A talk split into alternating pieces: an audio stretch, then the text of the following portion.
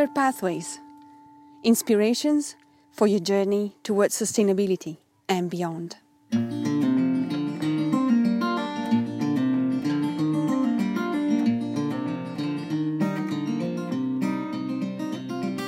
Hi, my name is Kasia, and this is the Inner Pathways podcast. Today, I am here with someone special whose voice you may have already recognized from our previous episodes. And our dear team member Deborah has a real gift for us today. Hello, Deb. Hello. Good morning. Nice to see you again. Yes, what a pleasure to have you here today with us. Deborah is an yeah. unlearner, unschooling mom, researcher on spontaneous learning and wilderness, traveler, birth keeper, facilitator, musician, and dancer. And today, Deborah is going to take us on a journey towards a gift culture. I remember when we first met at the training, and she set up this lovely table that she called a Shop of the Flowing Heart and encouraged all of us to participate in the exchange, to give what we love and take what we needed. Deb, to start with, could you please tell us more what a gift culture is? Oh, wow. So, the gift culture is actually something that is really uh, rooted in our, I would say, in our DNA and in our very nature. Because we, we come to earth as a gift, and life is given as a gift to us, and everything else we, we receive uh, since we are conceived is a gift. So uh, it's something that maybe we forget in in the process of uh, education and acculturation. I don't know if I can say that in English, but you know, just growing up in a culture and and yeah sucking all the the principles and the, the methods and the systems so we maybe forget about the gift culture. And so this is why it becomes a culture because it needs to be in a way put into a system and and reclaimed back uh, maybe in a more structured way to remember this really natural uh, tendency that would have we would all have if we just connect to it and how how did you come across it in your life well, let's say probably um, when we are children, we're all really connected to it. But then, um, yeah, then the first time I must say I was uh, really connected uh, in a conscious way when I was an adult. It was one day, um, me and my partner, we saw a beautiful pair of sandals, handmade sandals, in a in a market, and we thought they were really beautiful and really well made and maybe really long lasting. So we talked to the the man who was selling them and he was the one who also made them. So he would he had put a lot of love in, them. So uh, we asked for the price after chatting for a little while and then the price was quite high and i think it was quite appropriate to the very good product that it was. And so we said well maybe we think about it you know and and he said okay just just take them. Don't worry. Take them. And then wherever you have some money and you want to to you're ready to to give it to me i'll leave you my bank account and you can send me some money from time to time until you reach the amount. And that wasn't, of course, like a total gift because it was still a service to be paid, you know, but the attitude of this man was really in the gift culture, mm. like that he really wanted uh, to have an exchange with us. And maybe this is the core for me of the gift culture that um, even when there's a, um, let's say, a co- commercial exchange, a trade, um, there is still a relationship to be uh, created. You know, this is really something that makes a difference. mm, wow, yeah. beautiful. And I do also wonder, was there anything in your experience? Because um, I can I can hear that the gift culture is really about the openness to giving, um, and sometimes giving what is really precious to us in some ways. So I wonder, was there anything in your experience that you did struggle to give away? Mm. yes. Um, yes, many times actually. And, and one time, this is um, a story that I like to tell. Uh, one time when I first met, uh, encountered the um, uh, shop of the flowing heart that you mentioned before. I was in India in the Learning Societies Unconference, and it was a huge event with like a thousand people. And there was this table, uh, so it was this shop, and I was really uh, struggling with giving away a pair of uh, earrings that I was wearing because I'm really keen on earrings and I'm really kind of, you know, I'm, I'm collecting them. So I decided to give them away on this table. And it was kind of difficult. Like when I put them down, I was like, okay, okay, let's go away. And then I went. and, you know, it was difficult to let them go. And after a while, um, I saw a woman that uh, and she was wearing very beautiful earrings. So I, just made an appreciation. I said oh you have beautiful earrings. And then she said okay thank you. And later on like a couple of hours later she came to me and she gave them to me uh, as a gift. So this is a very nice story. Of course the you know the giving and receiving doesn't need necessarily to happen in the same time. One of the laws of the abundance and of the gift economy is that um, maybe you receive in another time or you have already received or maybe in another dimension. But that was really stri- you know striking. Just it was immediate giving and receiving. So it was like showing me the that it really is like this. Oh so wonderful. So yeah. Thank you deborah for bringing this this beautiful spirit to um to this project and um, yeah, now I'll leave mm-hmm. you um, with Deb, who will share a bit more about her journey of trust and transformation um, whilst engaging in the gift culture. And she'll also guide us through a series of self reflection exercises um, that are related to, to health and well being. Yes, okay. So I, I hope you enjoy. Thank you. Enjoy.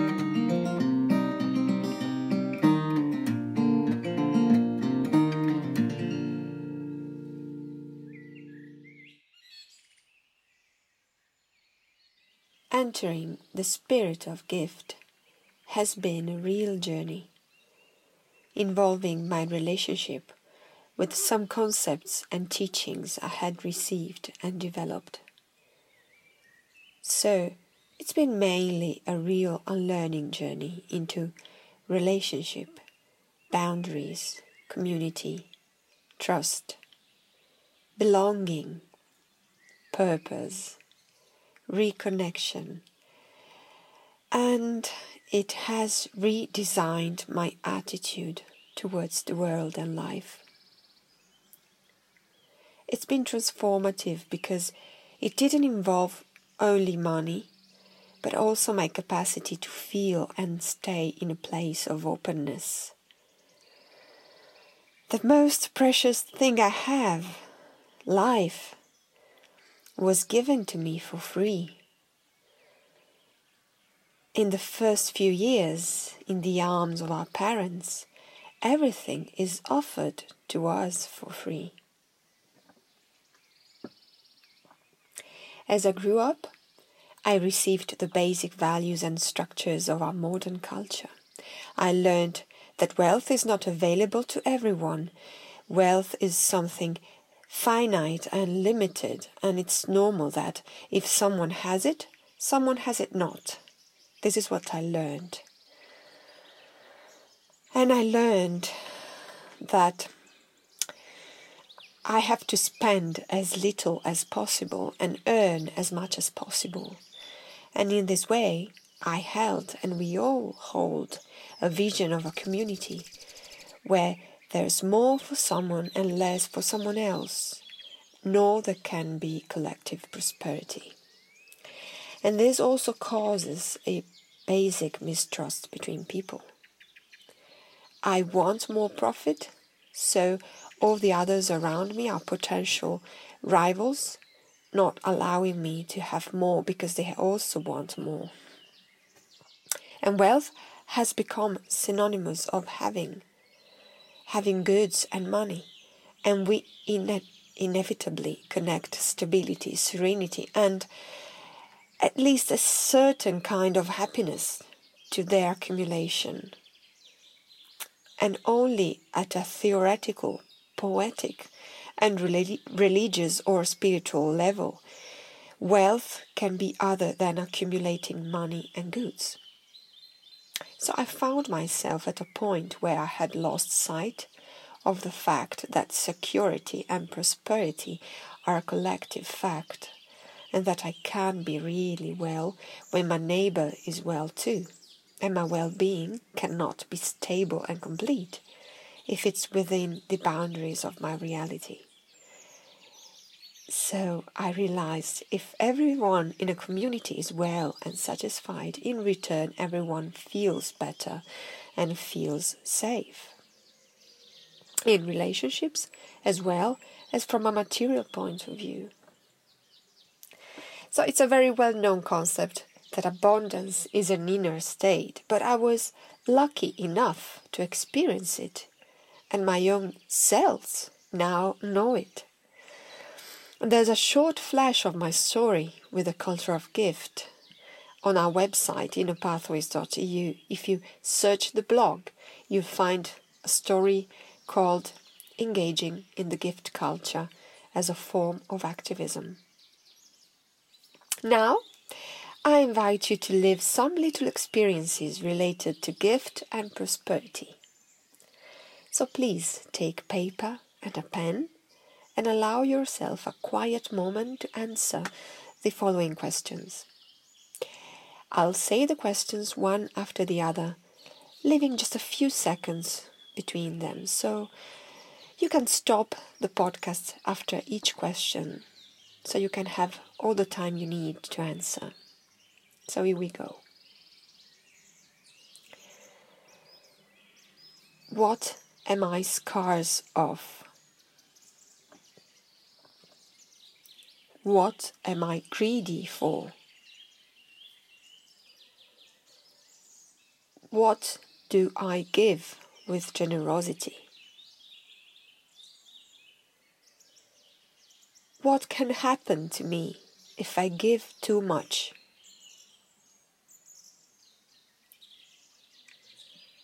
What's my community offering me? How much money per month do I dream to have? What would I do with that money?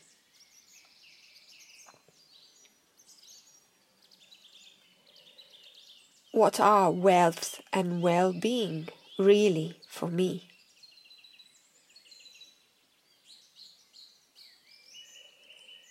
What do I need to unlearn for the gift culture to manifest.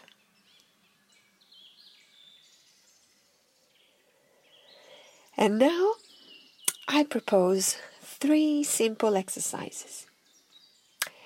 Exercise one Write down three ways in which you dream to bring your gifts to the world. After finishing that, for each of these ways, write down one way in which you can make your own living, keeping that dreams in mind and in heart. Exercise 2 List as many things you can that you have received for free since you were born.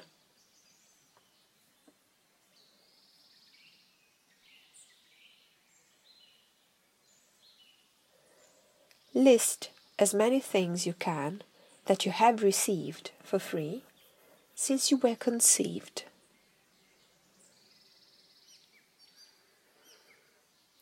Exercise 3 Prepare seven beautiful gifts. You can make them with your own hands or have them done by someone you love and appreciate for their skills, or even buy them and give one of them every day to someone for seven days in a row. So, one gift per day to one person, a different person for every day. You can give it to someone you love or to complete strangers. And then journal about this experience. Thank you for listening.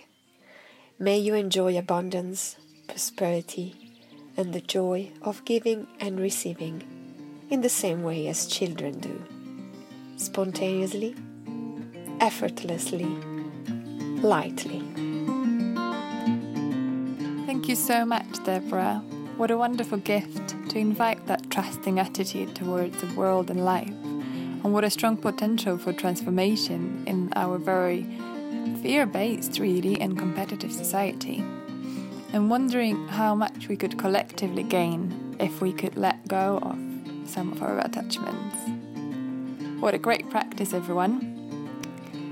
That's it from us today. Next week, we will be guided into mountain meditation created by Jon Kabat-Zinn and brought to you by Paola, one of our team members. This practice can help us strengthen ourselves, bring stability, and bring us back to our core values. Make sure you tune in next week. And if you want to receive more inspirations for your journey, visit our website innerpathways.eu or our Facebook page Inner Pathways Towards Sustainability. All our podcasts are available on our Spotify channel, and if you want to get them straight to your inbox every Thursday at 4 pm, subscribe to our newsletter on innerpathways.eu forward slash hash newsletter. Thanks for tuning in. Wishing you lots of joy of giving and receiving for this coming week. Bye.